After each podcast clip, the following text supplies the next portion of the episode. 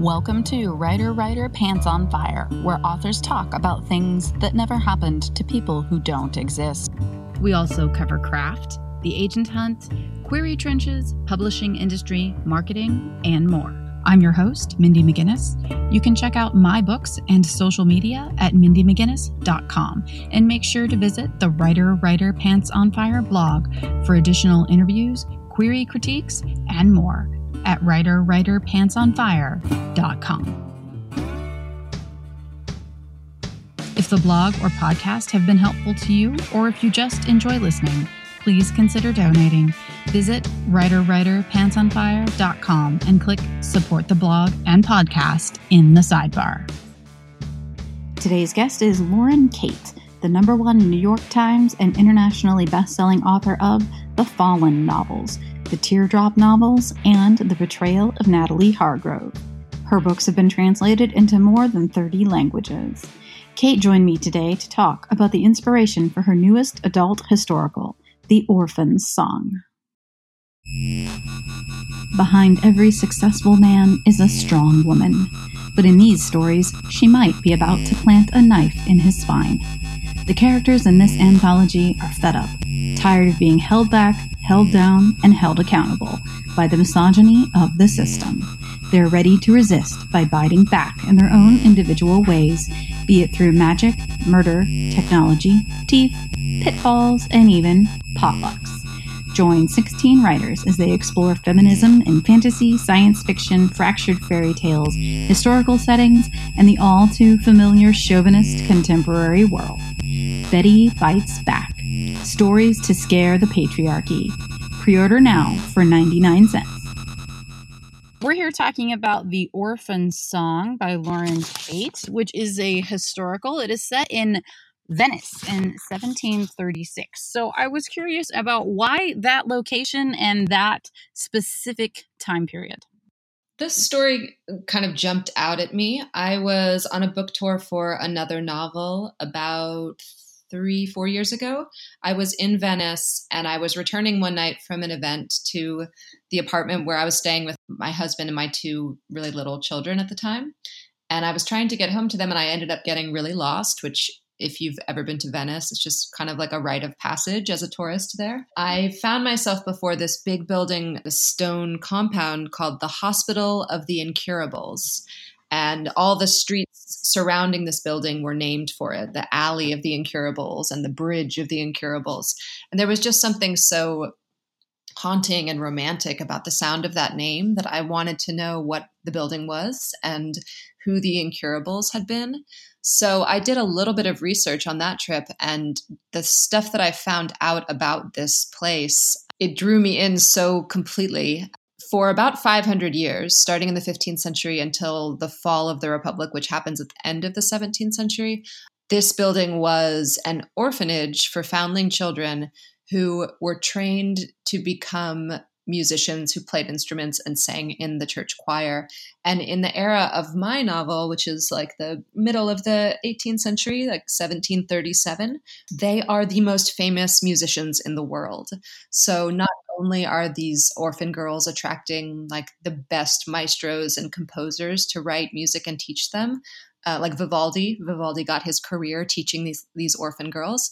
They are also like a tourist destination. If you're a wealthy gentleman in England, when you come of age, you go on something called the Grand Tour. Go to Rome to see the Vatican, you go to Florence to see the David, and then you go to Venice to hear the orphans sing. They were kind of rock stars of their day. I loved the idea of these children with unfortunate and heartbreaking circumstances rising to prominence and wealth and extreme musical prowess. I was struck by one element of joining the choir as a as one of these girls. You had to sign an oath that basically signed your life away to the church.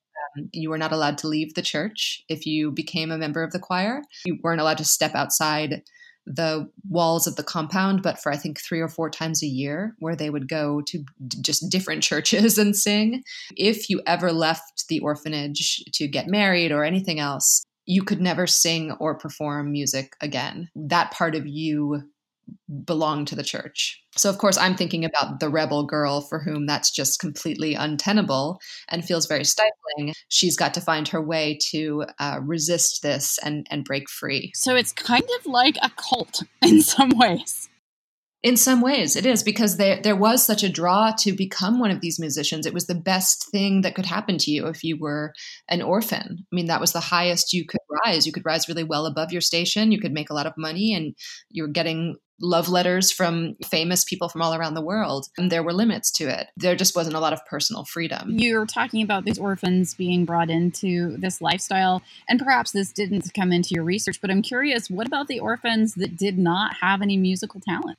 They were resigned to a much drearier life. They still often stayed at the orphanage until they were about 40 years old, at which point they quote unquote retired to a nunnery. They would sew the garments for the girls in the choir, they would prepare the meals serve as the nurses to the babies who would grow up to become girls in the choir. The whole focus of the work in the orphanage was to further the musical careers of this select group of girls. There was an audition process, and if you didn't make it, you were stuck doing the drudge work for the rest of your life. So, like support staff for the choir. Exactly. You mentioned getting love letters then from famous people, basically fans as well. I'm assuming then that there is a sexual element that can come into play then with these young girls, yet they are in many ways the property of the church. So, how is that juggled?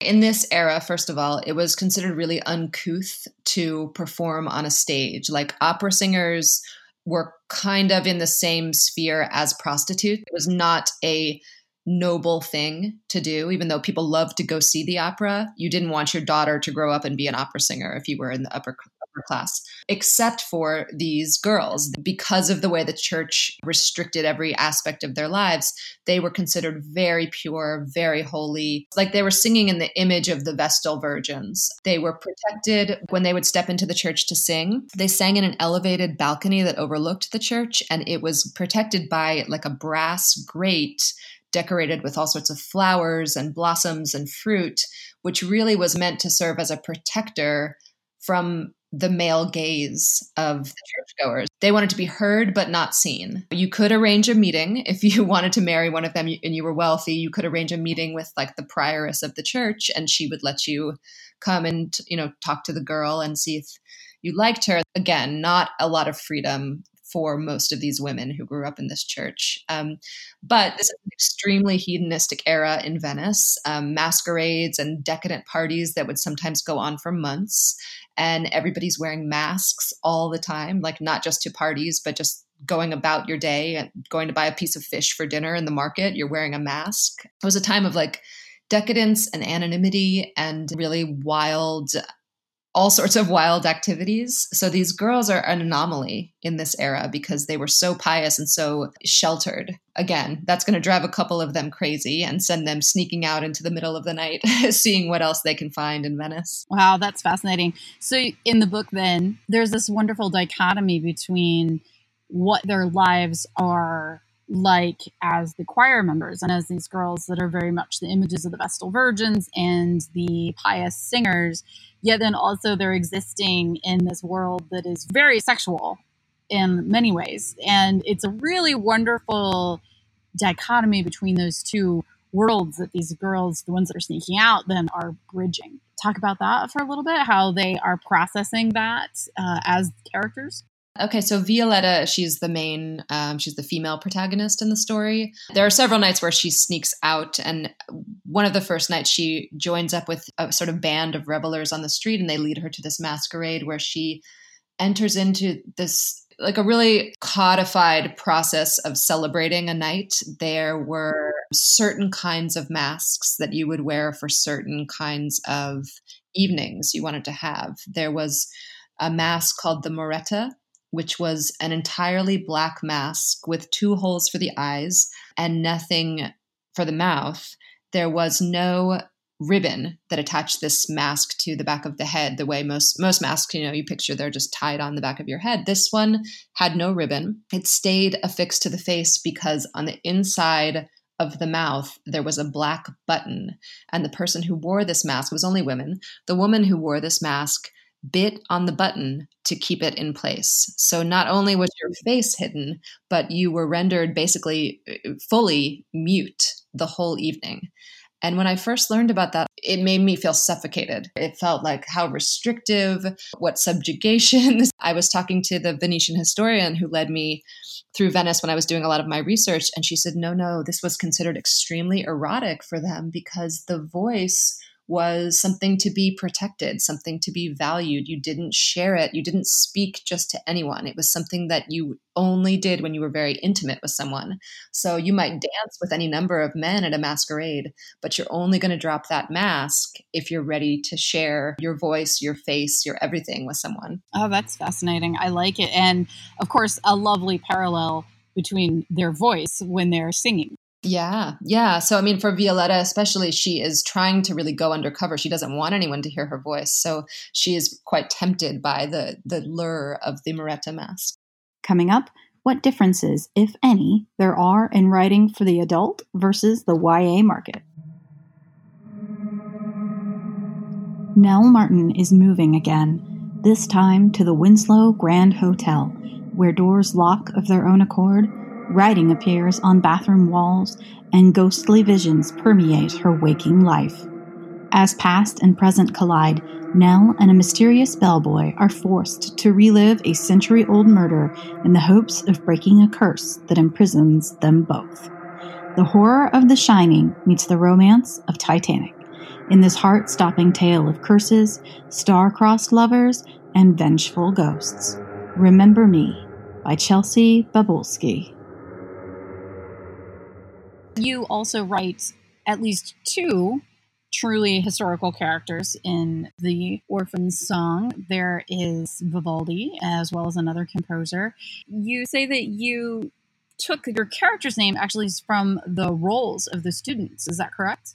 Obviously, we have lots of information. We have Vivaldi's music and we have his biography. We have a lot about him, but these women, for as famous as they were in their era, history overlooked them. And so to go back and search through these archives, they're orphans, so that, you know, you can't even trace their families, but they were known by their first name and the instrument that they played. So people would, you know, if you're going to go to Venice and see these orphans, you'd say, I'm, I'm going to go hear Laura of the violin or Anna of the oboe, Violetta of the angel's voice. These were names that I came across flipping through these big old archives and I just I wanted to bring them to life. That's so so cool. The research involved when writing about an actual historical person, uh, whether it's Vivaldi or anyone really, when you're writing about a person that is fairly well known in the average reader's mind when it comes to someone who is already famous. Any reservations about writing about a real person Yes. And I think that that's probably why Vivaldi is a shadow figure in the novel. We never really see him in the flesh. We do meet Nicola Porpora, who was the maestro at the Incurables. The reader is not intimate with him, the characters are not really intimate with him. I like the backbone of a historical novel. I like being able to do a lot of research and really situate a story within a world that was real. But I also like the freedom for my characters to surprise me. And I know that if I have a, a real historical character that I'm writing as a protagonist, I worry about that. I worry about how much freedom I would be able to let her have to to surprise me to go left when I wanted her to go right if I'm trying to adhere to like some real personal history. So there's something nice and freeing about having invented characters in a real historical setting. Yes, absolutely. When you're writing about a real person, you are, as you're saying, restricted by what you can have them do, uh, where they can even be most times, especially if it's a very famous person. Their lives have been researched so thoroughly that uh, they can actually pin down where they were, or where they probably were at any given time. You don't have the ability to even move them around a global map, perhaps the way that you want them to, and it restricts your own setting. It also restricts you in that you may have a reader that picks up this book because they are not particularly this book, but picks up any book because they are interested in Vivaldi or whomever. And then when they pick up your book, if you have a detail that is incorrect about their life, that reader then is going to either feel misled or definitely feel like you have perhaps not done your research. Yes, yeah, and sometimes I think too about right now. I, am working on another book, and it's a, it's set during the American Civil War. Again, with with the female characters for whom there's not a lot of documented history. I feel a sense of freedom. But with some of these male characters who were quite famous, um, one of the characters I'm writing about is a Civil War general on the Union side, I'm not writing about Ulysses S. Grant. His name is General Hooker, Joseph Hooker. So he's famous in some circles and lesser known in other circles. But I think, you know, he, he does have descendants who um, are carrying on his history in a specific way. You want to just do right by the history of these real people. And that does, it limits what you can do with them the restrictions in writing about a real human being those are a very real thing so i wanted to ask you also about your ya i myself am a ya writer and you broke into the ya scene in a very big way a few years back. So now that you are coming out with the orphan song which is an adult historical title i just wondered about your process when it came to writing adult versus ya how did you go about writing differently or did you not? Did you just write the story that you had inside of you? The latter. I just wrote the story. In some ways the process is, is exactly the same. It's still very for me to get a first draft out. I still struggle with showing enough of the character's interiority. You know the things that are challenging to me about writing are constant unfortunately. You know i think one of the differences really i would say the only difference between uh, something that's geared for a ya audience and something that's not necessarily is the scope that the story will look at is going to be more focused in a ya novel even though the orphan song has characters who are teenagers for much of the book the book looks at a larger historical context and it looks at characters in different moments of their life than would be interesting to just a teen reader. As a writer of YA books, you'll understand this as well, and probably some of the listeners who, who enjoy YA books understand this, but there's something really brilliant and focused about like the narcissism of being a teenager and like not caring at all about your mom's hopes and dreams and aspirations. And as a writer, that lets you get very close to one character's psyche, which I think can be like a great an enjoyable experience as a reader and a writer. I think it's just zooming out a little bit is the feeling of writing a non YA novel for me. Very cool. No, that makes absolute sense to me.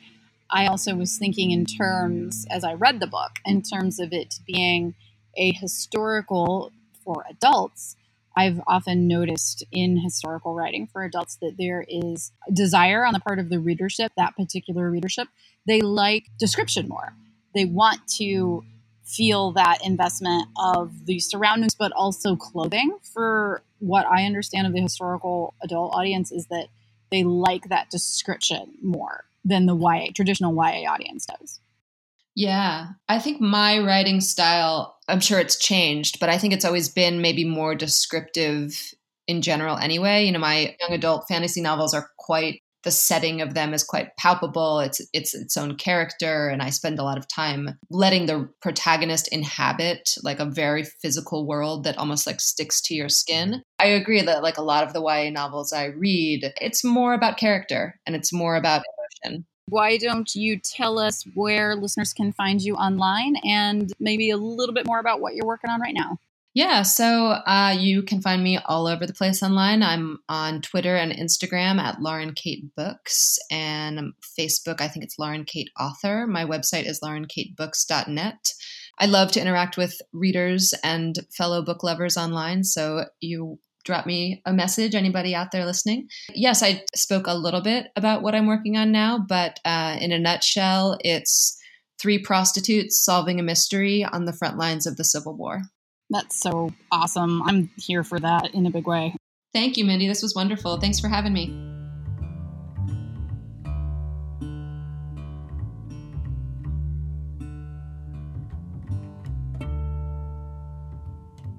Writer Writer Pants on Fire is produced by Mindy McGinnis. Music by Jack Corbel. Don't forget to check out the blog for additional interviews, writing advice, and publication tips at writerwriterpantsonfire.com. If the blog or podcast have been helpful to you, or if you just enjoy listening, please consider donating. Visit writerwriterpantsonfire.com and click support the blog and podcast in the sidebar.